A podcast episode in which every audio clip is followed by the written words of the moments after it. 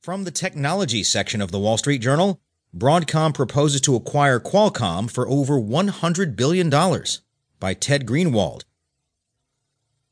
Broadcom Limited made an unsolicited $105 billion takeover bid for Qualcomm Inc., the chip industry's boldest bet yet that size will equal strength at a time of technological upheaval.